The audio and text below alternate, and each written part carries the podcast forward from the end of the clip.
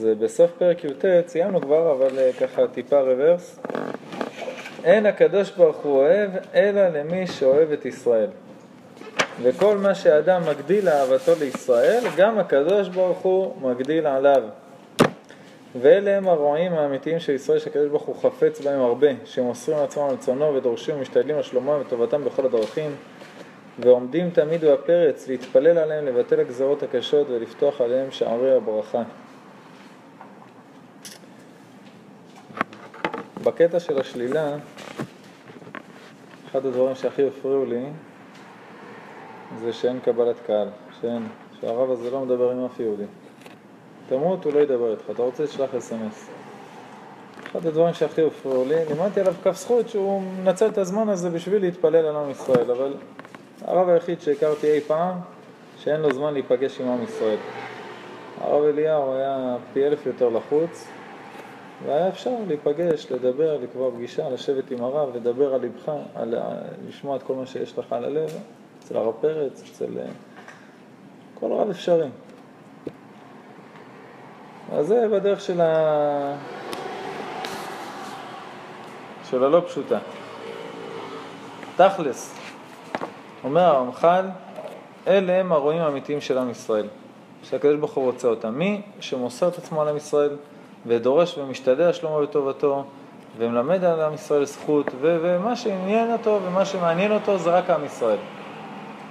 אתה יכול לסגור פה?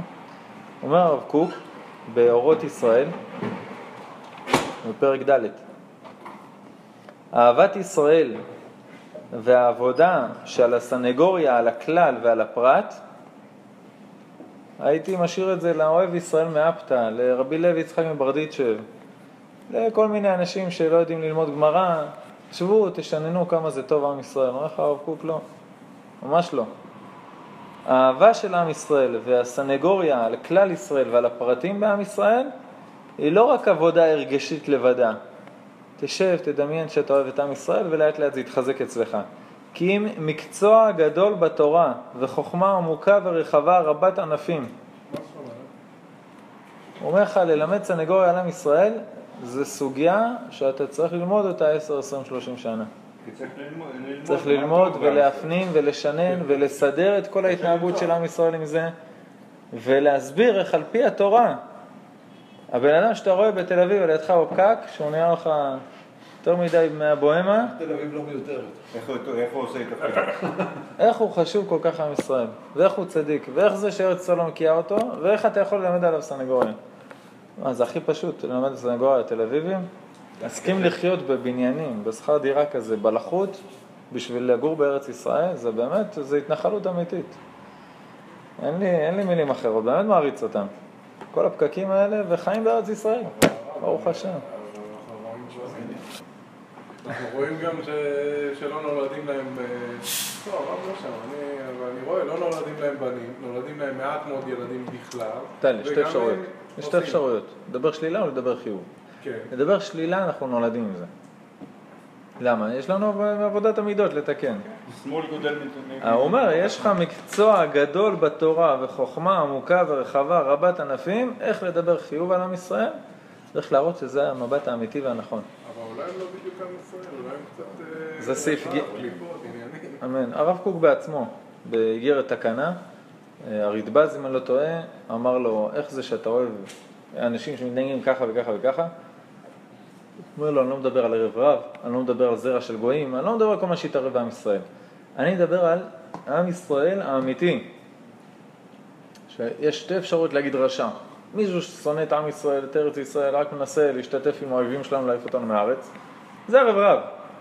הרשעים בחז"ל, שהיה להם המצווה לחבק אותם ולקרב אותם ולאהוב אותם עם כלל ישראל ולהכניס אותם למניין והכל, זה אנשים שלא מכירים את התורה והמצוות. אז הוא נוסע בשבת, אוכל לא כשר, זה הרשעים שכתוב. זה אנשים שתחבק אותם מכל הלב. למה? הם תינוקות שנשבו, תחזיר אותם לאט לאט. הם לא מכירים דרך אחרת. זה לא שהם כופרים במשהו.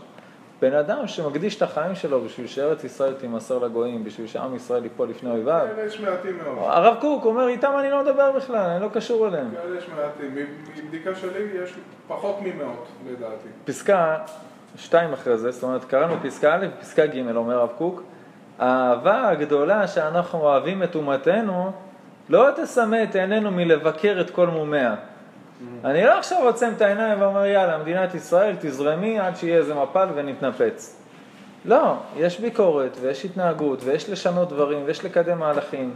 עובדים, עושים, משנים הכל, למרות שאנחנו אוהבים את עם ישראל. אבל הננו מוצאים את עצמיותה גם אחרי הביקורת היותר חופשית, יעני ביקורת בלי ברקסים, נקייה מכל מום, כולך יפה רעייתי ומומן בך. אתה יכול לתת ביקורת, על מה? על מבחוץ, כל מיני דברים בחיצוניות שעם ישראל לוקח מהגויים ומנסה לאמץ לעצמו. אבל בעצמיות, בפנימיות, גם אחרי הביקורת היותר קשה בעצם, אנחנו מוצאים נקי מכל מום, כולך יפה רעייתי ומומן בך. איך המדרש בשיר השירים אומר, שחורה אני ונבע בנות ירושלים. מה זה שחורה אני? היינו בגלות. חזרנו עם הרבה זבל מהגלות. אבל זה מבחוץ. זה כמו ששזפתני השמש, נכון? זה שחור מבחוץ. תקלף, תתקלח, תוריד את הבוץ, הכל, אה, שלום, מה נשמע, זה אתה? נכון, זה, זה חיצוני, זה חיצוני. אסור להגיד לבן אדם, זה אתה. בן אדם נפל לבוץ, אתה מסתכל עליו, איזה מכוער אתה, יא מגעיל, תראה איך אתה נראה. אומר לו, חכה רגע, אני איך להתקלח. זה לא אני, נשמה, תחכה. אז זה, זה, זה עבודה, זה עבודה, לקלף את השכבות מבחוץ, להסתכל פנימה על כל יהודי ויהודי, ללמד על זכות יהודי, לא רב ולא קליפות ולא כלום. יהודי אמיתי שנכשל ושככה, זה עבודה. דווקא אני זוכר שקראתי איפשהו שהיה גדול ישראל שאמר למישהו שהוא נורא נורא מכוער, והוא שלח אותו אל האומן שיצר אותו. רבי אלעזר, הבן של רבי שמעון, אבל זה לא רבי אלעזר הבן של רשב"י. רבי אלעזר בן רבי שמעון אחר, שם כותב התוספות. הוא אומר לו, כמה מכוער אתה. הוא אומר לו, תגיד למי שעשני. אומר רבי צדוק הכהן, אומר רבי צדוק הכהן מלובלין, הוא לא היה מכוער בחיצוניות. זה הבן אדם שהמעשים שלו מכוערים. אתה רואה בן אדם מחלל שבת, אוכל חזיר, הכל לא צם ביום כיפור. אז הוא אומר לו, תראה איך אתה מתנהג. הוא אומר לו, לך לאומן שעשני. הקדוש ברוך הוא ברא אותי במשפחה שנולדתי, בניסיונות שהוא הביא לי, בכוחות נפש שהוא נתן לי, הוא אומר, מה אתה רוצה ממני? על זה הוא עונה לו את זה. אומר רבי צדוק, על זה רבי אלעזר התחרט עד עמקי נשמתו. להגיד שאפילו בן אדם שהוא רשע, הוא אומר, תפנה לקדוש ברוך הוא, הקדוש ברוך הוא שם את הנשמה המסכנה הזאת במקום הזה. והוא לא סלח. ולא סלח לו. עד שהוא הגיע לעיר ו... אני שמעתי העיר. פירוש שלמעשה הוא ראה בתוך עצמו בעיה מסוימת. זה הפסקה הבאה. כל אחד זורק אותנו לפסקה, רגע, חכו רגע. אנחנו כבר הרבה גלגולים, אתה מבין? הייתם- כותבים את הספר. לבד. זה הכוח של עם ישראל, יש להם בעצמיות כבר את הכל. חבר כמה יהודים ביחד, הכל עף. ברכה, לחלק. הרב קוק, הרב קוק אמר. איזה אבק נגע בנו. הרב קוק אמר אני, שהוא מרגיש שהוא ניצוץ הרמח"ל, מרוב שהתורה שלו שורפת אותו. אהבת ישראל מחייבת אהבת כל האדם. וכשהיא מטביעה שנאה לאיזה חלק מן האדם, אני, אני שונא גזענים וכושים. מכירים את המשפט הזה? כן, אז אתה גזען, מה אתה... לא, אני אוהב את כולם, חוץ מהם. הם, לא, אותו לא, לא מסוגל לאהוב. אז הוא אומר, כשיש בך, מוטבע בך שנאה לאיזה חלק מן האדם, משהו כלשהו, זה סימן שלא נתערה עדיין הנשמה מזוהמתה. זה סימן שאצלך משהו לא בסדר. איך אומר בעל שם טוב? כמים הפנים לפנים כן לב האדם לאדם. סוס, כשהוא מתקרב לשתות במים, לפני זה הוא בועט במים. למה אתה בועט? אומרים חז"ל, בגלל שהוא מתקרב לשתות, הוא רואה סוס, בא לשתות לו את המים, אתה בבועה שלו. אז הוא בועט, ואז הסוס נעלם, ואז הוא שותה רגוע. אומר, כשאתה מתקרב למים, אתה רואה את עצמך. כמים, פנים לפנים, כמו שבעצם כמו מראה, כן לב האדם לאדם. אתה רואה בן אדם ושונא אותו, לא, זה לא שהוא עשה לך משהו. לא מסתדר איתם אלה. אלה אני לא, לא יכול, לא יכול איתם. כל אחד יש איזה ציבור כזה או אחר, או פרטים בתוך הציבור, אנשים מסוימים, או שכן ספציפי. איתו לא, עד כאן, בסדר? עד כאן. אומר לך הרב קוק, זה אומר שבנשמה, הנשמה בסדר, היא מלוכלכת באיזה מקום. כמו שאומר רבי נחמן, אם חסר לך באהבת ישראל משהו, זה אומר שחסר לך בשקידה בתורה. ואם חסר לך בשקידה בתורה, בהכרח שיהיה חסר לך באהבת ישראל. כי כל יהודי הוא אות בתורה. כל יהודי יש אות שמתו, זה אות אחת מהשישים רבו אותיות. וזה הולך ביחד. ובשאר הגלגולים הוא מביא שם קטע מאוד יפה שמסביר איך זה אחד לאחד, נשמות ישראל חצובות משורש התורה. אחד לישראל, קודשה ברכו בישראל והתורה חד הוא, זה תיקוני זוהר. זה אותו אחד, אותו אחד. אם יש לך בעיה אצלו, מולו, תדע שאתה צריך לתקן אצלך. הבעל שם טוב אמר את זה בלי כחל וסרק. הוא אומר, אם אתה היית טהור לגמרי, לא היית רואה בעיה אצל אף בן אדם בעולם. לא היית רואה חיסרון אצל אף אחד. מה זה אומר? כמה יש לי לתקן אם זה ככה? יש קצת. כנראה לא פשוט. אני לא לא אני. לא מדבר על זה שמגיעים גרמנים וזורקים בן אדם, לא. ואתה אומר, איך אני רואה את החסרונות שלהם שהם רוצחים את היהודים? לא אז. אני אשאל משהו שלנו, של יהודים. אני נמצא במקום אה, אה, ביישוב, ויש יש בן אדם שהוא אה, לא רק מתנגד למקווה, הוא רוצה להעביר רפורמי לבית כנסת. אגב, לא ראיתי אותו, זאת אומרת, אני יכול לספר את זה, לא ראיתי אותו מעולם, אני גם לא אומר לכם את השם שלו, ובאמת, אני אף פעם לא ראיתי אותו. אבל אני, אני ממש לא מחבב את הבן אדם הזה, והוא, שהוא כל הזמן, הוא, הוא נלחם במשהו שהוא לא קשור בו. אם זה היה אח שלך. לא הייתי בטוח. שהוא רוצה להזיק לכל הקהילה. לא, אבל... תודה. אני הרבה פעמים סתם מרים את הכוס שם. גם אני סתם עוזר. אם זה אח שלך, סתם לדוגמה, להזיק משפחת אה, מרצבך, משפחת מרצבך, אני אתן לך דוגמה, אח אחד גר בשילה, מתנחל, אש, חבל הזמן, האח השני גר בעתניאל, מתנחל, חבל הזמן, נוסע מערת המכפלה כל בוקר לוותיקין, האח האמצעי, הרב של כל הפלג הקיצוני של סאטמר.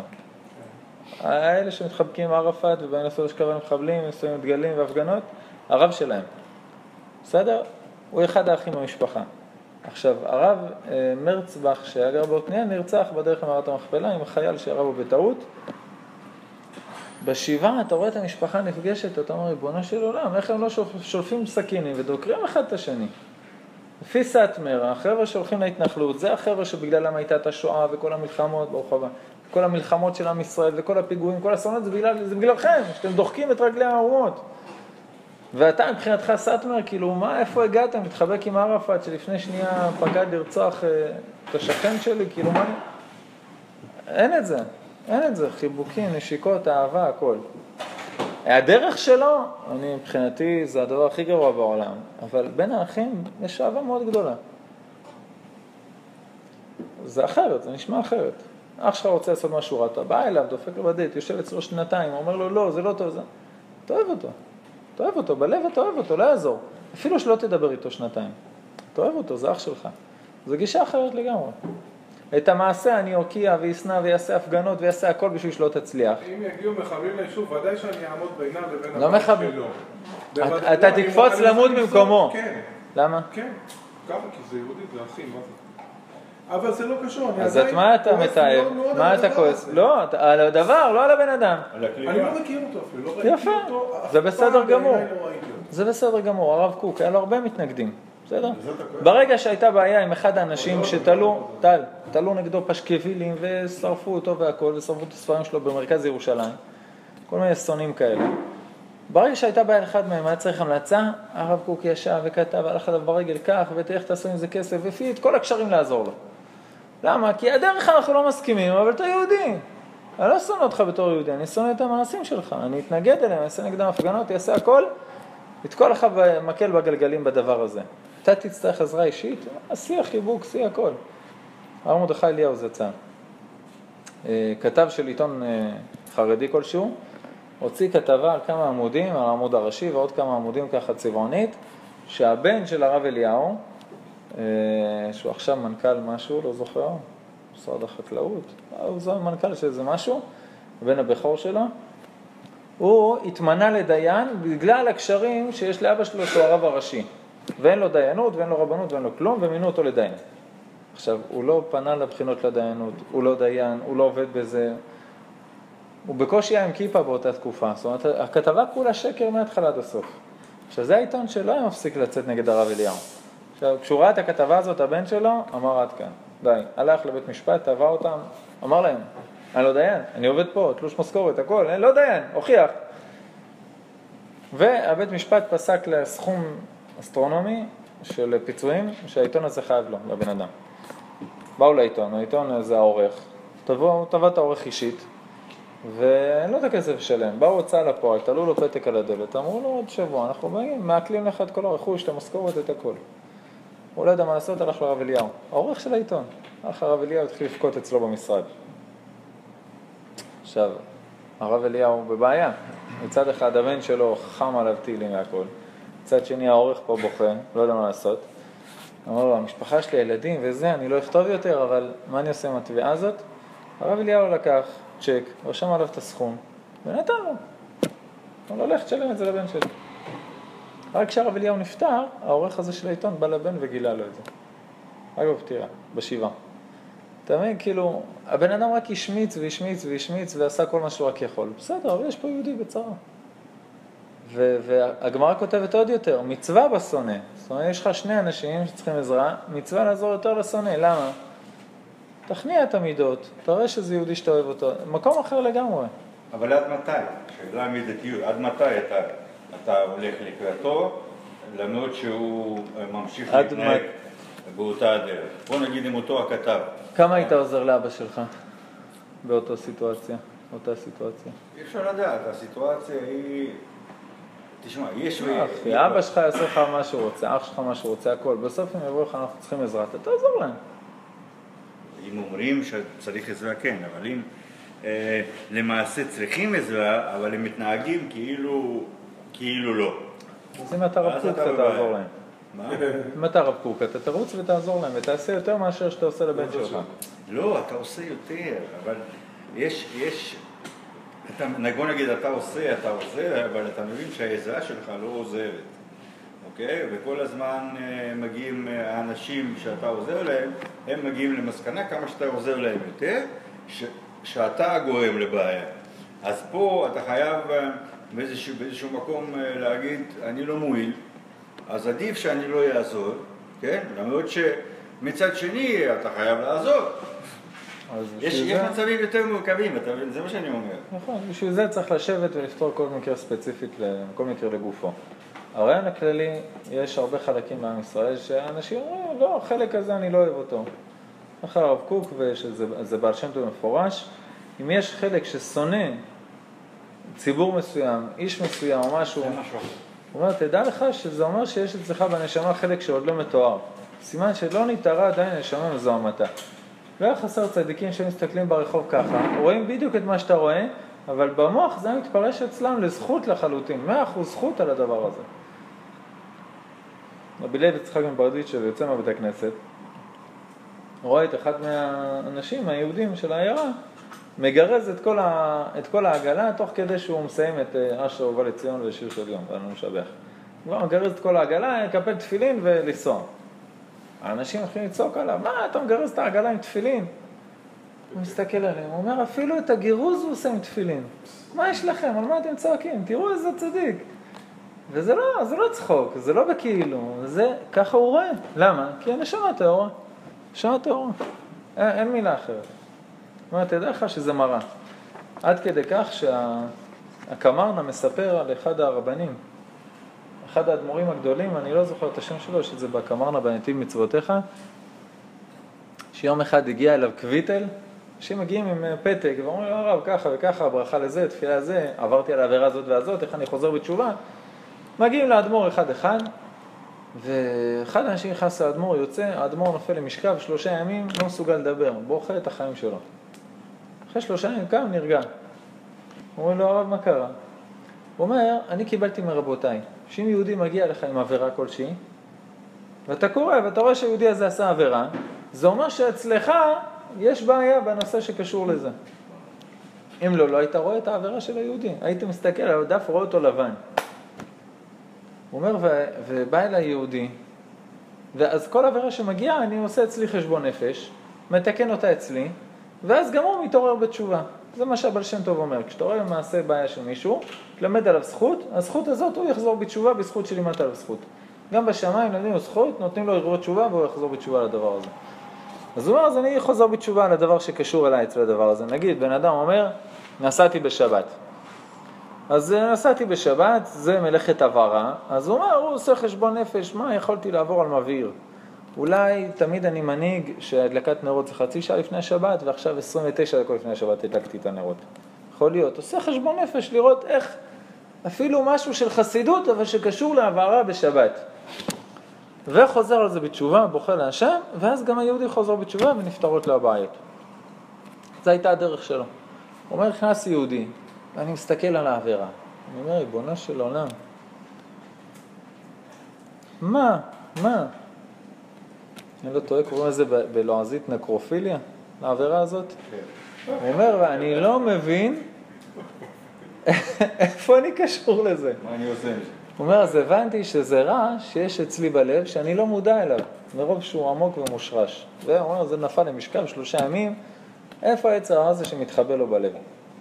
אחרי שלושה ימים, שהוא מתפלל להשם ובוכה, הראו לו מהשמיים שהוא עושה ייחודים לא בהתלהבות. אז זה כאילו סוג של זיווג, אבל בלי רגש, בלי התלהבות. אז זה היה אני קשור בחינה כלשהי לעבירה הזאת, אמרו לו, תתקן את זה. שתעשה ייחודים בהתלהבות, את הזיווגים של המידות העליונות ככה עם נשמה, עם חיות.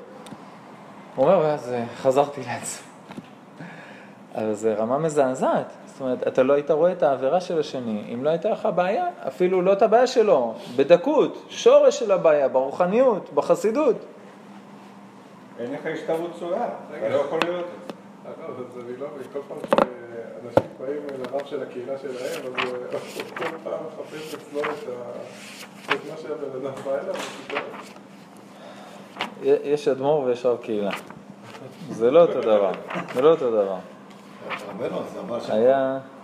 מה? זה הבעל שם טוב מה שסיפרת לנו? לא, לא, זה אחד האדמו"רים לפני הקמרנה. זה זה שבא אליו פעם אחת מישהו רשע גדול, ואז ה- ואז כאילו היה מחפש כאילו אצלו, ואז התלמידים שלו שאלו אותו, מה מצאת אצלך אצלי, רשע כזה גדול? אז הוא אומר, כאילו, הוא לימד עליו זכות זה שהוא בא, זה שהוא בא זה רבי אלימלך מליז'נסק, אבל כן, כן. אומר, אם הוא בא, אני לא הייתי מסוגל להגיד, לבוא ולהתוודות על הדברים שלי, וזהו הוא יצא גדול, כאילו, ואז הוא לימד עליו זכות. רבי אלימלך, נכון. זה היה ענווה של... ענווה מטורפת, חבל הזמן. אה, באו לאדמו"ר, אני חושב שזה אחד מהאדמו"רים של חב"ד, ואמרו לו, הרב, הרב אדמו"ר של חב"ד, הכל לפי התניא, צדיק גמור, זה בן אדם שרצח את היצר הרע. בינוני זה אחד שהיצר הרע בא והוא לא מקשיב לו. צדיק ורע לו זה אחד שהיצר הרע בא, אבל הוא מת אצלו לחלוטין, הוא לא, הוא לא מתפתה אפילו להקשיב לו, לא מתפתה, נלחם ומנצח. וצדיק וטוב לו, אין לו יצר הרע, יצר הרע מת. כמו שהקמרנה כותב על הרמק, משה קורדוברו, לא היה לו כוח עוד להילחם ביצר הרע, קם והרגו. הרג את היצר הרע. בשביל להרוג את היצר הרע אתה גם צריך להגיע לאיזה מעלה מסוימת, אה? די, נמאס ממך, הראה לו כדור בראש וזהו, נשאר בלי הרע. זה פחות אש בעבודת השם, פחות להתעלות, אבל החיים יותר רגועים, בלי התקפי לב.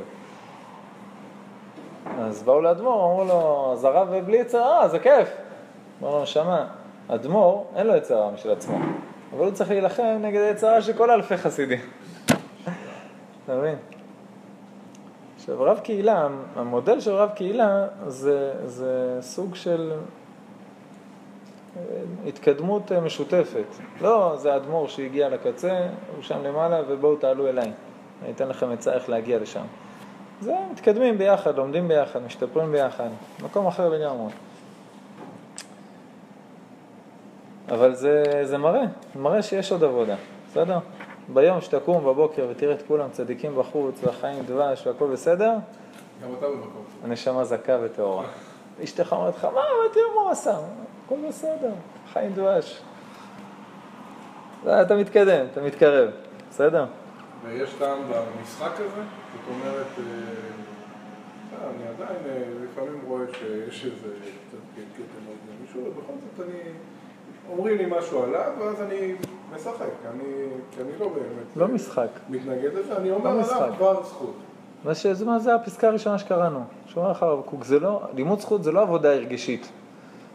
זה המשחק הזה, אני אנסה לא, לא, להכריח את עצמי לאהוב. אני- אני עדיין רואה אצלו איזה... מה שאני אומר, זה לא עבודה הרגשית, זה מקצוע גדול בתורה. שאתה יושב עכשיו על השורש נשמה שלו, ומאיפה הוא הגיע, וזה שכל אחד דר ביצר נקרא צדיק, וכנראה בגלגול הזה הקדוש ברוך הוא הוריד אותו ככה, והוא התקדם הרבה יותר ממני, ואיפה אני לעומתו, ו... כל התורה אתה מגייס לדבר הזה, ובסוף אתה מסוגל לקחת דף ולחתום על הבן אדם, הוא צדיק. אבל ספקולציות, זה לא משהו שאתה... מאה אחוז. לא... זה היה ספקולציות. אם הייתי נזיר זה- בודהיסטי שאומר, יש עניין לעשות את זה. כשהרבי חיים ויטל והאריזל וכל הגמרות שקראת, כולם מצביעות על הבן אדם שהוא צדיק. זה לא ספקולציות, זה האמת. לא, אם אני צריך ללכת ולחשוב על בן אדם מחשבות, לא יכול. אז אני רק חושב. בהתחלה זה מתחיל ככה, אתה מתאמן. מקצוע גדול בתורה, עם הרבה פרטים, אני מתחיל להתאמן, מתחיל ללמוד מה זה נשמה, מה זה גלגולים, מה כוחות נפש של נשמה, מה האפשרויות שלו להתגבר על זה. הדור שלנו, הדור של הגאולה, ארץ ישראל, כל הדברים, זה נשמות מגיעות בדור הזה, וכולי וכולי וכולי, עם הרבה הרבה רקע תורני. בסופו של דבר, אחרי הרבה התאמנות ולימוד והכול, אתה מסתכל על יהודי, וכל זה נופל לך בראש, אבל למה זה צדיק? צדיק, צדיק, באמת צדיק. מה זה צדיק? הוא לא. עושה את כל ארבעה חלקי שולחן ערוך. אבל, אבל מבחינת הקדוש ברוך הוא, שהשם מסתכל לעיניים, הוא צדיק. נקודה.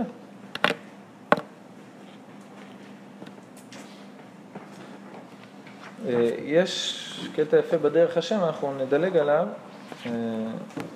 פרק כ', בעזרת השם, סייעתא ישמע.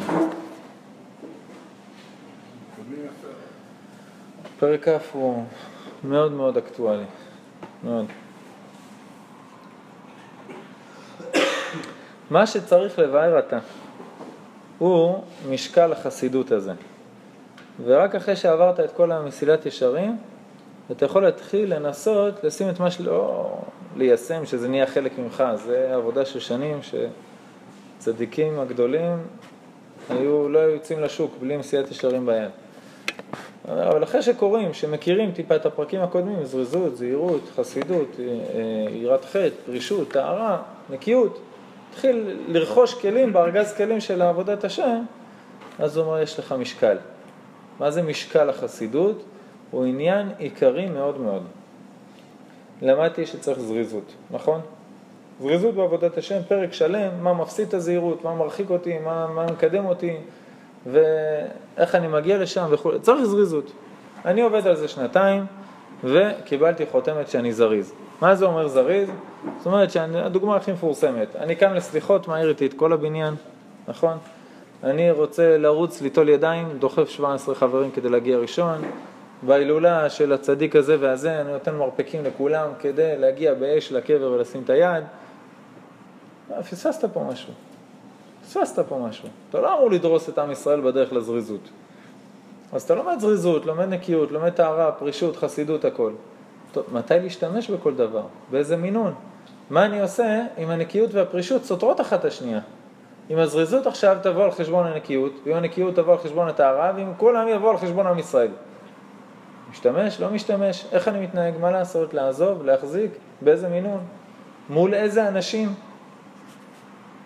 זה החלק החמישי של השולחן ערוך. יש ארבעה חלקים כתובים, ויש את ההיגיון ההלכתי, שזה חלק חמישי. הוא לא כתוב, אבל זה אמור להיות בלב, שכל בן אדם שואלים אותו הלכה. מי שואל את ההלכה? מה האמצעים הכספיים שלו? מה הרמה הרוחנית שלו? מה הוא קיבל על עצמו עדיין, מה לא? מה השעה? זה שתי דקות לפני כניסת שבת ואתה הולך להטריף לו עכשיו את כל הסיר? זה אישה אומרת לך, עשיתי הפרשת חלה, והחלה התערבבה לי בכל הבצק. יש לי פה עכשיו 24 לחמניות שאפיתי, לחמניות קשר כאלה. זו שאלה אמיתית מהקהילה. ועוד שעה שבת. תפוס אישה שעה לפני שבת, תגיד לה, תעשי הכל עוד פעם. המאפיות סגורות כבר, כן? מה עושים? אני קראתי בשולחן ערוך יורד היד הזה שהכל אסור, ביי, להתראות. אוכלים מצה? שרת אותם בלי לחם לשבת, בלי חלות לשבת, ואם זה שבת חתן, ואם יש לה אורחים, תגיש להם עכשיו. לחם פרוס מהמקרר שהיא הקפיאה משבוע שעבר, כל השבת, רצחת אותה. הפרשת חלה התערבבה. הפרשת חלה לא מתבטלת. לא, לא נכון. לא. אז מה עושים? זורקים את כל האוכל לשבת אוכל. יש גם... אה, מה אוסרים? יש תשובה הלכתית.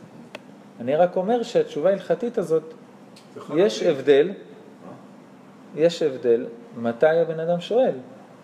אישה תבוא יום שישי בבוקר עם שאלה בעוף לרב, הרב יגיד לה טרף. אותה אישה עם אותה שאלה, שעה לפני שבת, הרב יגיד לה זה בסדר.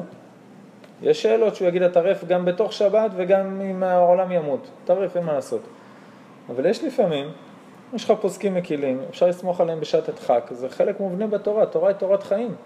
יש פתרון בתורה לכל מצב בחיים שתגיע, גם לשעת הדחק, גם לספקות, גם אם לספק האם זה שעת הדחק. ספק שקול או ספק המתהפך. יש, יש תשובות להכל. ואם אין לך. תשובות, גם לזה יש פתרון.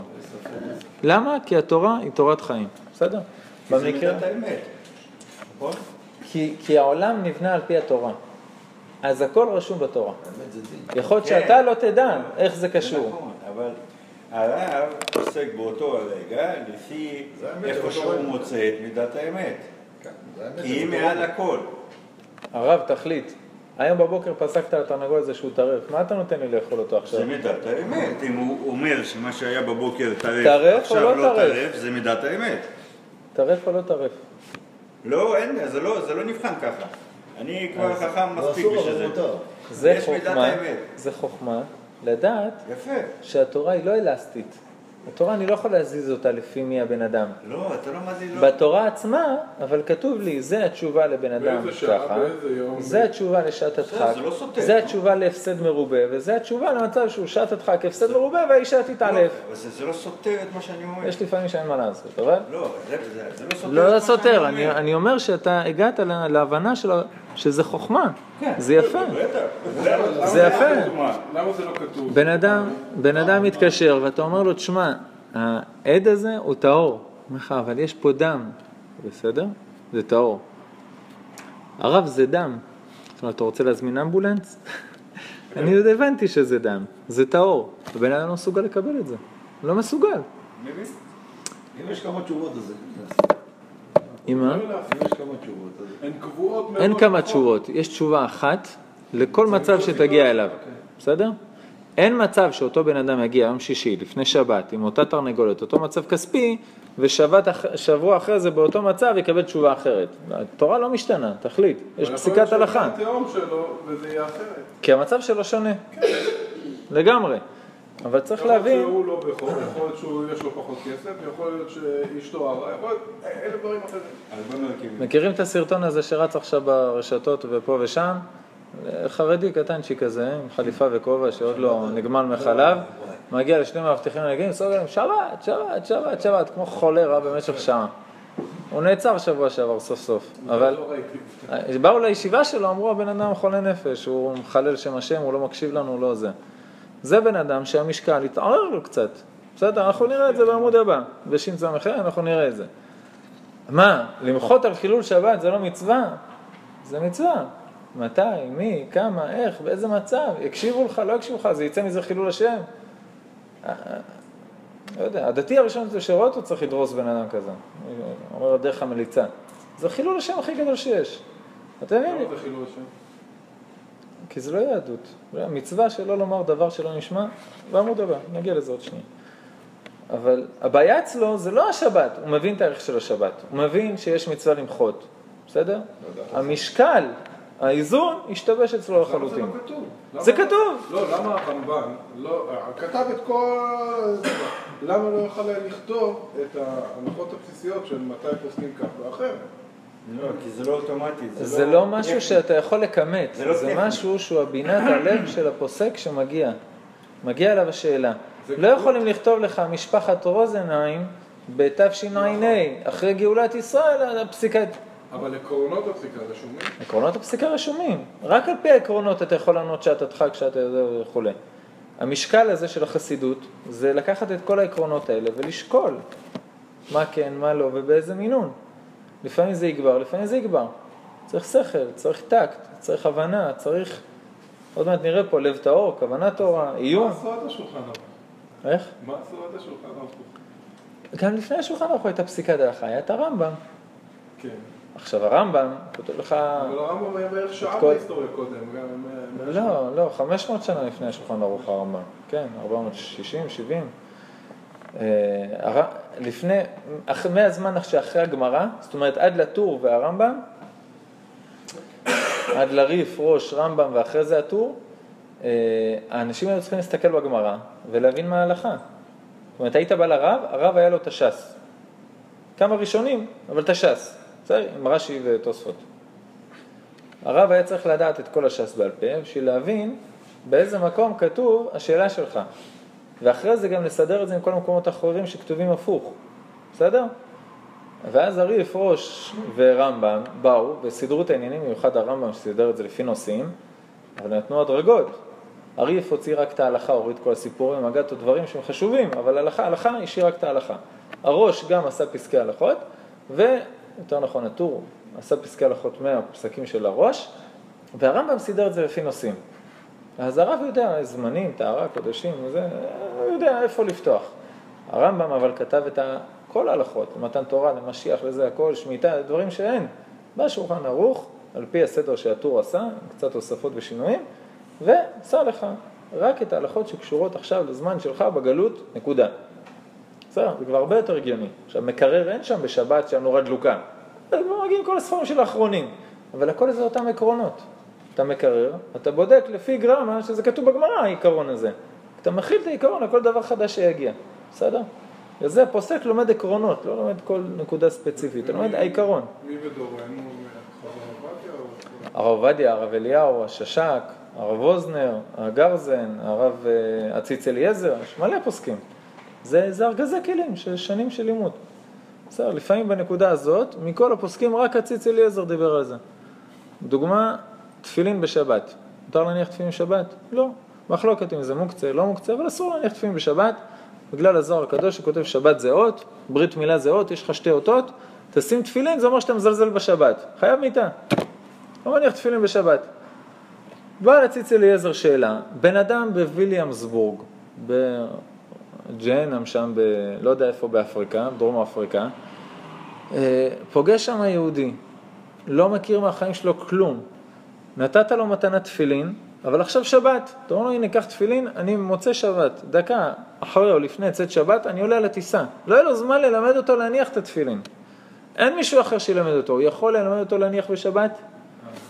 רגע, יש פה יהודי, כל הנחת תפילין שלו כל החיים, בסדר? זו שאלה שהגיעה הרבה לפני שהאינטרנט הגיע לעולם, ולהגיד לו, תחפש ביוטיוב. ואז הוא היה מוצא 17 מנהגים, לא יודע מה עשיתי מעצמו, אבל אין פתרון אחר, או שתלמד וידע, או שתלמד או לא תלמד והוא לא ידע. לא ללמד אפשר ללמד כל דבר בשבת, לא? איך להניח? זאת אומרת, לשים את התפילין, לקשור, לשים ככה, לגלגל, לשים על הידיים, להראות, לשים, לתרגל, אתה לא מבין. הוא יכול ללמד. לא, הוא לא יבין. לא תניח, הוא לא יבין. תעשה שעושים ואז איך אתה מסביר את היד פה? הוא הולך לאיבוד. אחרי שהוא שם עשר בין פעמים, לשים לבין להניח תפילין. שים את הקופסה הזאת פה, את הקופסה הזאת פה, זה נקרא להניח תפילין? בדיעבד. הרמב"ם אומר, אה, לא הרמב"ם, הרב מלובביץ' אומר, יש איזו בחינה שהוא ניצול מקרקפתא דלא מנח תפילין, לא יבוא אליו בטענה בשמיים. אגיד לך שזה הנחת תפילין שהוא צריך, צריך הוא קשרתם, לקשור. אז אומר ציץ אליעזר, הוא לא מניח תפילין, הוא מלמד אותו להניח אותם. זאת אומרת, זה לימוד, זה לא מצווה, זה לא כלום, זה לא זה, זה שעת הדחק הכי גדולה בעולם. תניח לו בשבת, תלמד אותו בשבת. זה משקל שלא כתוב לך ברמב"ם, בשולחן ערוך, ועוד לפני שוויליאמסבורג בנו אותה, אתה מבין? זה, זה משקל, זה צריך פוסק שיש לו את כל התורה. את המשקלים, זה דרבנן, זה דרבנן קל, זה גזירה, זה דרבנן עם אסמכתא דאורייתא, זה דאורייתא, זה הלכה למשה מסיני. זה כל הפוסקים מאחורי הפסק הזה. פה רק ראשון אחד הזכיר את זה והוא אמר ונראה לי. יש, יש משקל לכל דבר וזה צריך להיות פוסק עם כתפיים מאוד גדולות. הוא שיגיד לך, פה זה שוקל יותר. צריך שכל התורה תהיה בתוך הלב בשביל להגיד דבר כזה, וזה הפוסקים שלנו. דור דור ודור שב. כל דור, ברוך השם, יש לו פוסקים גדולים. אבל זה חשוב, אחרי שהבנת את כל הכלים, אומר לך הרמח"ל, עניין עיקרי מאוד מאוד. למה? כי המשקל הזה יכול לגרום לכל הדברים הטובים שלמדת לעשות את החילול השם הכי גדול, אם יש לך בעיה במשקל. וזה בעיה. זאת אומרת, אתה תשתמש בזהירות, נקיות, הכל. כמעט כל הספר מסיעת ישרים, ואתה רק תעשה חילול השם כל החיים שלך. האמת היא שכל השאלות שלנו היו סביב עניין המשקל. נכון מאוד, נכון מאוד, נכון. זריזות אני מבין מה זה, אבל עכשיו זה נתקע לי במשהו אחר, מה, גו- מה גובר, נכון? רוב השאלות זה זה. מה- גובר על מה? הרמח"ל לא מבזבז אה, מילים או אותיות או דיו, והוא עניין עיקרי מאוד מאוד, בסדר? ותדע, באמת, שזוהי המלאכה הקשה שבחסידות, כי דקותו רב. זה דק מאוד מאוד, שניהם זה מצוות, זה לא הרב לעשות, לראות אה, עכשיו אה, סרט אה, כחול, או ללכת לבית הכנסת לשיעור תורה. נראה לי ששיעור תורה גובר, אני לא, לא סגור על זה, אני צריך לבדוק בספרים, אף אחד לא מדבר על זה. הרב, יש לי עכשיו תפילה במניין, כיבוד הורים או ללכת לשיעור, מה לעשות? זה השאלות שמתחילות להגיע, כי לפני זה אתה יכול להבין לבד. עכשיו אתה לוקח דבר דבר, והתשובה היא לא זה אחד, זה שתיים, זה שלוש. התשובה היא כמה זמן זה יהיה. זה קבוע שתפסיד מניין? ההורים, יש מישהו אחר שיחזור, יכול לעזור להם? אתה יכול לסדר את התורנות אחרת? עכשיו, בשאלות של הקיץ, אני רוצה לצאת לטיול, אבל אה, לא יהיה לי מניין בטיול. מותר לצאת לטיול שאני יודע שאני אפסיד כמה מניינים בטיול הזה? אז זה לא כן, לא. זה תשובות יותר מורכבות. איך אתה יכול לסדר עכשיו, בכל נקודה שתגיע, לסדר את הטיול ככה שיצא לך עם עניין? או עכשיו אישה שאלה אותי, אומרת לי, אני מזמינה נופש בשבת, שבוע שעבר. שבת, שזה יוצא בשלושת השבועות. נופש באילת, בסדר? נופש באילת בשלושת השבועות לא מסתדר להלכה. לא עושים דברים כאלה בטיול. אבל אני מכיר את המשפחה, ואני יודע שאם הם לא יצאו עכשיו לנופש, אין להם זמן אחרי הנופש. ואם לא יצאו לנופש הזה ויחזקו את הזוגיות שלהם, כל הבית הזה לא יעשה שלושת השבועות שנה שלמה. אז זו תשובה אחרת לגמרי. זאת אומרת, תצאי לנופש ותהנו כמה שיותר. בסדר? תחזקו את עצמכם כמה שרק אפשר. תדעי שזה זמן של סכנה. בסדר? בנג'י תוותרו. סנפלינג, אה, תוך כדי שהסירה שטה ו... תוותרו על כל האטרקציות האלה, כל האקסטרים למיניהם, אבל כן, כן, תצאו. פשוט סיפרתי לכם שמדריך טיולים הגיע לרב אליהו עם שאלה על שלושת השבועות. כן, הוא אומר, התיירים הגיעו והם רוצים לקנות ולעשות מסיבות וזה, הרב אליהו, שיקנו ושיטיילו והכל כמה שיותר. למה? זה התיקון של חטא המרגלים עכשיו. זה משקל, זה משקל, זה הבנה של פוסק מאוד גדול. זוהי המלאכה הקשה שבחסידות, כי דקותו רב. ויש ליצר בדבר הזה כניסה גדולה, זה משפט מפתח. על כן נמצאת סכנתו עצומה. למה? כי יצר הרע לא יבוא ולהגיד לך לאכול חזיר. אתה אומר לו, לך לעזאזל, אתה לא מעניין אותי, ביי. הוא לא מגיע דרך שם. הוא מגיע דרך זה שאומר לך, תשים טלית ורש"י ורבנו תם ביחד, ועכשיו תעשה את הדבר הזה והזה. שעל פי החסידות אתה עושה חילול השם מאוד גדול. אבל הוא אומר לך, לא, זה מצווה, מצווה גדולה. כי הרבה דברים טובים יוכל היצר לרחק כאילו הם רעים, ולא יקום סליחות, כדי לא להעיר את כל הבניין. פספסת חודש סליחות, 40 יום סליחות. אתה לא יכול לעשות דרך אחרת לקום לסליחות בלי להעיר את כולם? הרב אליהו היה לוקח את הילדים שלו, זה יצא את הרב שמואל אליהו, הרב יוסי אליהו וזה,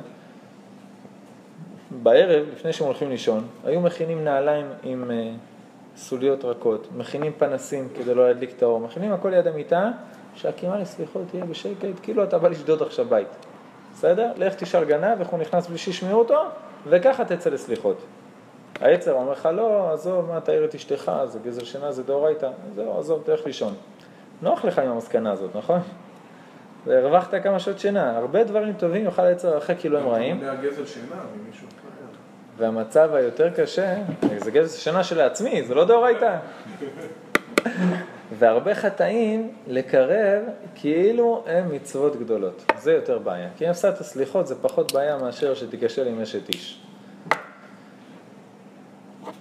יבוא רב, אז אמרתי, הפרק הזה הוא מאוד אקטואלי, ויבדוק בשולחן ערוך, יבדוק בפוסקים, יבדוק במנחת יהודה, וכולם יגידו לו לרב הזה, בשביל שהאישה הזאת והזאת תינצל מהבעיה הקשה שיש לה, אתה יכול לשים את היד על האיבר החולה ולהתפלל. זה כמו רופא.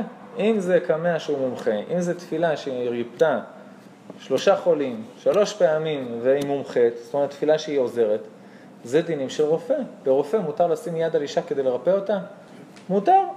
ההלכה כותבת, טרוד באומנותו, הוא טרוד בעבודה שלו, הוא לא חושב על השטויות האלה. בסדר? נשים אומרות לך, אני הולכת לגניקולוג, בגלל שבהלכה כתוב שהרופא טרוד באומנותו. זה אידיוטיות מוחלטת להחיל את ההלכה הזאת על גניקולוג. בסדר? כי הטרוד באומנותו זה בדיוק הבעיה. זה לא בדיוק המקרה שחז"ל דיברו. זה כמו שהרב שמואל אליהו הגיע אליו שאלה ממציל בטבריה בכנרת. הוא אומר, אנחנו רוצים שיהיה מציל בחוף של אנשים. למה? טרוד באומנותו. אז הוא אמר להם, האומנות שלו זה להסתכל עליהם, הוא מציל. אומר, תודה רבה. זה, זה בדיוק הפוך מה, מהרעיון של ההלכה. אבל. מי? יש מצילות. למה להביא מציל? יש? גניקולוגיות, אם יש מצילות, למה הם רוצים להציל? בוא, יסתדר להם בשיבוץ. למה לטרוח? אבל אם נניח שאין בכלל, אז מותר? אבל תיכנס לים. איפה כתוב בהלכה להיכנס לים? לא, אז נגיד לשאר... אם אין עם אם אין גניקולוגיות בעולם והאישה עכשיו בסכנת חיים, סכנת איבר, סכנת תינוק, שאלה. רוב הסיכויים שהרב יתיר. אתה יודע מה המצב, אבל זה לא המצב, יש מלא גניקולוגיות. זה רק תיסע עוד 20 דקות, תקבע תור יומיים אחרי, יומיים לפני, תס- תסתדר עם הכוכבית 2700. זה לא שאין? למה אתה, למה את הולכת לרופא? כאילו, מה נסגר איתך? בן אדם ברחוב, היית עושה את זה?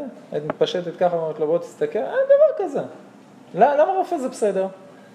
לא הבנתי, אבל אז מה, אז אה, רופאים, אה, גברים לא יכולים אה, להיות כירורגים של נשים אצל יהודים? זו שאלה מעניינת. איפה הגבולות של הרפואה? אני הולך להיות עכשיו פרמדיק בנתן, אני הולך להציל המון המון חיים, אבל אני כהן. יהיה מקרים של מוות. ללכת או לא ללכת? מראש, ללכת או לא. הרב אליהו יגיד לך כן, ההצלת חיים שווה את זה. אם זה בדם שלך ואתה טוב בזה, תלך תציל חיים. כירורג, לך תהיה כירורג. פעם ב- יוצא לך לעשות משהו לא צנוע לאישה? בסדר. זה לא גינקולוג. ואם אתה רופא מיילד? תבוא לרב אליהו, תגיד לו, הולך להיות גינקולוג או רופא מיילד. למה? למה? באמת למה? חסר נשים שיעשו את זה ויעשו את זה מושלם? לא חסר. למה שתעשה את זה? הנה בדיוק, שיעור תורה או כיבוד הורים. אני בחרתי בכיבוד הורים. זה השיעור תורה. הרבה חטאים לקרב כאילו מצוות גדולות. אז הרב הזה ישים עליה את היד. ומפה ועד ל... ועוד, אה, תוסיף עוד כמה חודשים, וייכשל עם אשת איש. מהלכה שהיא מותרת, ממצווה גדולה, לעזור לאישה הזאת בבעיה שיש לה, ויש לך את הכוחות לעזור לה, והנה, נכנסת לגיהנום, כרטיס כניסה ראשי דרך הרמ"ח מצוות עשה. זה בדיוק הפרק הזה ברמח"ל. עניין של אה, איכות, וזה, דלתות פתוחות וכו'. מצווה גדולה. הרבה חטאים לקרב כאילו הם מצוות גדולות. זה הרבה חטאים, אתה צודק. אה, אבל איך זה מתחיל? מצווה גדולה לעזור לעם ישראל. איך הרב בן אה, בן- דיברתי איתו שעתיים אתמול, אחד המילים בשיחה, הוא אומר לי, הבבא סאלי אמר לי אישית, גם אם אתה יודע שהאישה הזאת תמות אם לא תעשה את זה, וגם אם אתה יודע שאם תשים עליה את היד ות, ותתפלל היא תתרפא, אתה לא נוגע בה, שיהיה לך ברור. אתה אומר ככה בבא סאלי אמר לי אישית. למה? כי אנשים שיש להם כוחות, יכולים לעשות איחודים, יכולים לשחרר הרבה דברים ולפתור הרבה בעיות, כולל סרטן והרבה דברים אחרים. וזה סכנת חיים וביקורת, הכל נכון. ולאן תגיע משם? עכשיו אנחנו יודעים לאן אפשר להגיע משם. משקל, משקל, משקל. משקל חסידות זו מלאכה קשה, קשה, קשה, והקיצוני הזה לקיצוני. ויש לעצר בדבר הזה כניסה גדולה וסכנתו עצומה. הרמח"ל לא כתב את זה על שום דבר אחר. כשתבין כמה המשקל הזה הוא חשוב, להשתמש בו, לרכוש אותו, לפחד ממנו, להתייעץ עם מי... עם הצדיקים שיכולים לשקול כמו שצריך.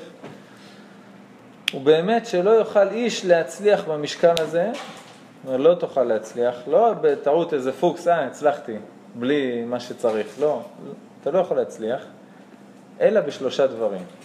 לא יכול להצליח זה ברמות של אתה לא תגיע מהמטוס לרצפה אם אין לך מצנח, נקודה, אין דרך אחרת, בסדר? זה השלושה דברים האלה.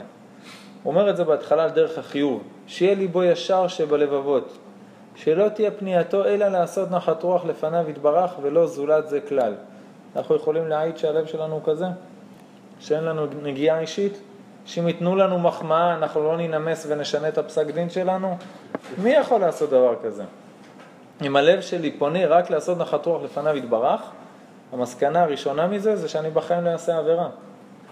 הלב שלי, העצר הרע והעצר הטוב, בכל לבבך, בשני יצרים של הלב שלך, שניהם פונים רק לעשות נחת רוח לפניו. אז איך תעשה עבירה?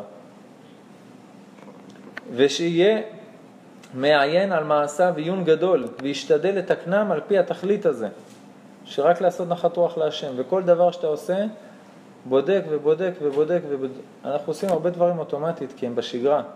אפילו שהסיטואציות השתנו והנתונים השתנו, אנחנו ממשיכים בהרגל, ככה על הדרך.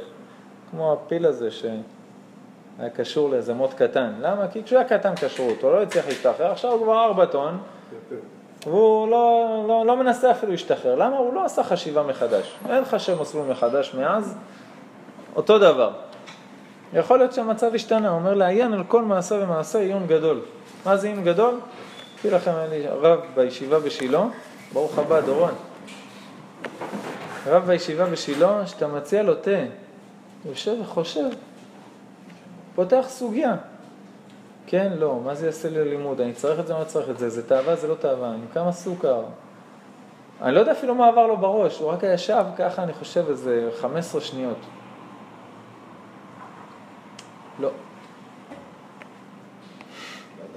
על מה? זה בן אדם שבאמת אה, ראש ישיבה ועובר לו הרבה דברים בראש ב-15 שניות האלה. על מה אתה חושב 15 שניות אם להכין תה עולם? תביא תה. כן, לא, ש... כאילו, באיזה רמות אנחנו מחליטים לשתות תה או לשתות בירה או... מה בא לי? זה, תביא את זה. מי החליט על זה? אתה בדקת את כל מה שזה ייצן לך? בדקת כל מה שיקרה אם לא תשתה את זה? חסר לי נוזלים בגוף היום, לא חסר לי כמה היום רגע. לא, לא צריך. לא התאמצתי, שתיתי שמונה כוסות, לא, אל תביא לי. איפה אנחנו ואיפה זה? אז הוא אומר, שיהיה מעיין על כל מעשה ומעשה, כן, המעשיו עיון גדול, וישתדל לתקנם על פי התכלית הזה. התה הזה יעשה נחת רוח להשם או לא? והלוואי והבעיה הייתה תה, הלוואי. ואחר כל זאת, יהיה משליך יהבו על השם, שאז יאמר בו אשרי אדם עוז לו, בך, לא בשום דבר אחר, רק בהשם יתברך. לא ימנע טוב להולכים בתמים, הזוהר הקדוש כותב, בך זה כ"ב אותיות התורה, שזה להידבק בתורה ולהשליך את עצמך על השם יתברך, ולא לא ימנע טוב להולכים בתמים. אבל אם אחד מן התנאים האלה יחסר לו, אחד מתוך השלוש לא יוכל להגיע לשלמות. לא יגיע לשלמות זה הבטחה של הרמח"ל. וקרוב הוא להיכשל וליפול, דהיינו, עכשיו הוא אומר לך את זה על דרך השלילה, לא הבנת על דרך החיוב, הוא מדייק לך עוד יותר. אם הכוונה לא תהיה מובחרת וזכה, או אם יתרשל מן העיון במה שיוכל לעיין, או אם אחר כל זה לא יתלה ביטחונו בקונו, קשה לו שלא ייפול. עכשיו הוא חוזר לך על זה עוד פעם בדרך החיוב. האחים משלושתם ישמור כראוי. תמימות המחשבה, עיון וביטחון, אז ילך בטח באמת ולא יאונה לו כל רע. הוא אומר, אם אתה לא עושה את זה, אני מבטיח לך שתיכשל, ואם אתה עושה את זה, אני מבטיח לך שלא תיכשל. אתה חייב את הדברים האלה. ברמות של אה, חובה גמורה. תשימו לב, בהתחלה הוא אומר שיהיה ליבו ישר, הביטחון והעיון נשארים אותו דבר בשלושת הפעמים שהוא חוזר על עצמו. הדבר הראשון משתנה, בהתחלה זה שיהיה ליבו ישר שבלבבות, אחרי זה הכוונה המובחרת וזכה, ואחרי זה תמימות המחשבה. שהוא בעצם חוזר על עצמו וכל פעם זה עולה דרגה. יש לך את הלב, לאן הלב שלי נוטה, יצר רע, יצר טוב, תאוות, בעצם הכבד. יש לי אחרי זה את הכוונה, שזה כבר רעותא דליבה, כותבים המקובלים, הרצון העמוק שבתוך הלב, שאתה עכשיו מבקש מהשם, ברוך הבא, אורן, רוצה לשבת פה קרוב? בכבוד. הרעותא דליבה זה שהבן אדם, יש מחשבה, דיבור ומעשה, זה הבריאה, יצירה, עשייה.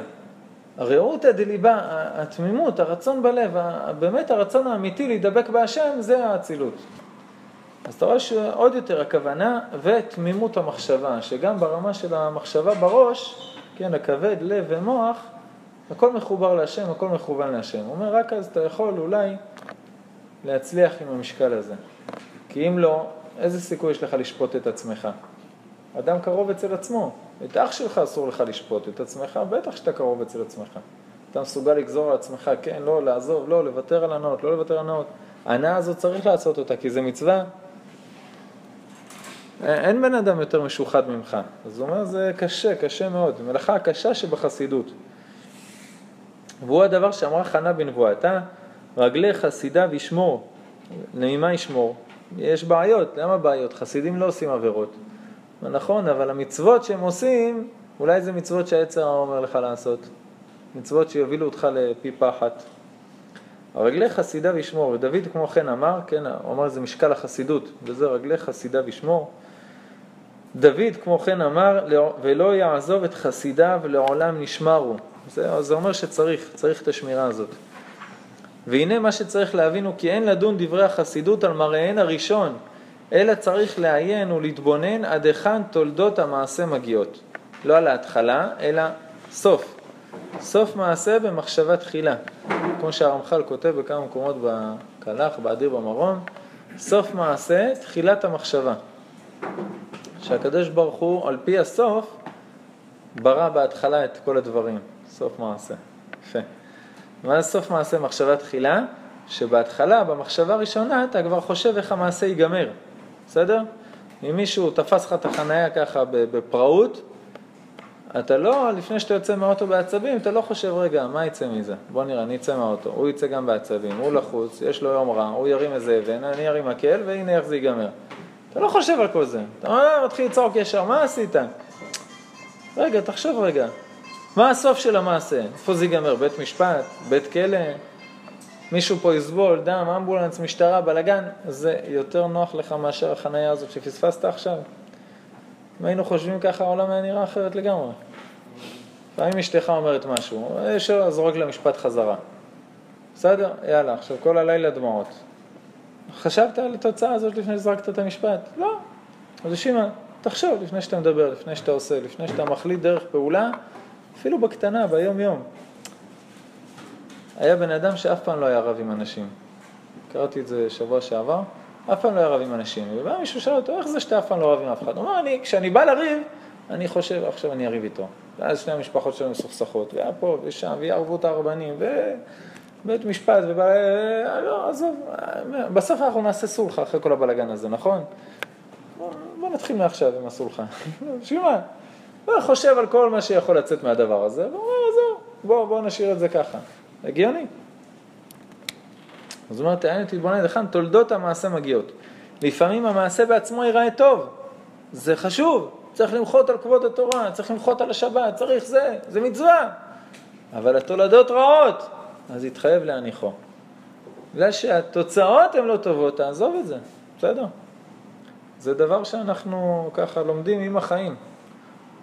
אני זוכר שכשלמדתי בקריית נוער, אז זה היה תור לאחות. אז פעם אחת הייתי צריך ללכת לתור לאחות, לא יודע, לקבל שחרור מאיזה שיעור על חום גבוה.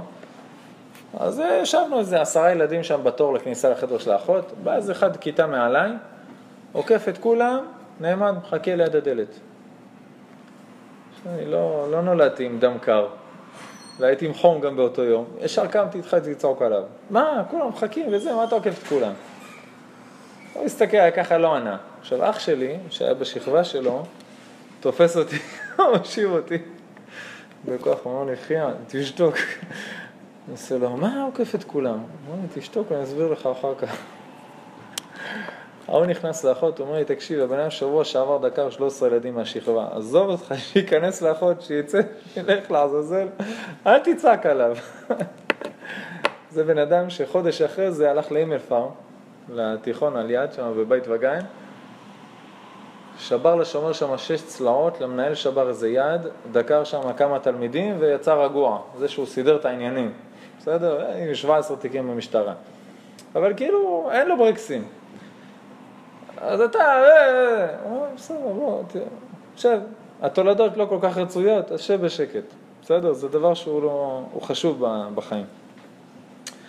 ואם יעשה אותו, יהיה חוטא ולא חסיד. מה זה חוטא ולא חסיד? לא מדובר פה על עבירה, עבירה בטח אף אחד לא חושב. מדובר פה על משקל החסידות. יש פה מצווה שאומרים לך אל תעשה. אבל זה מצווה.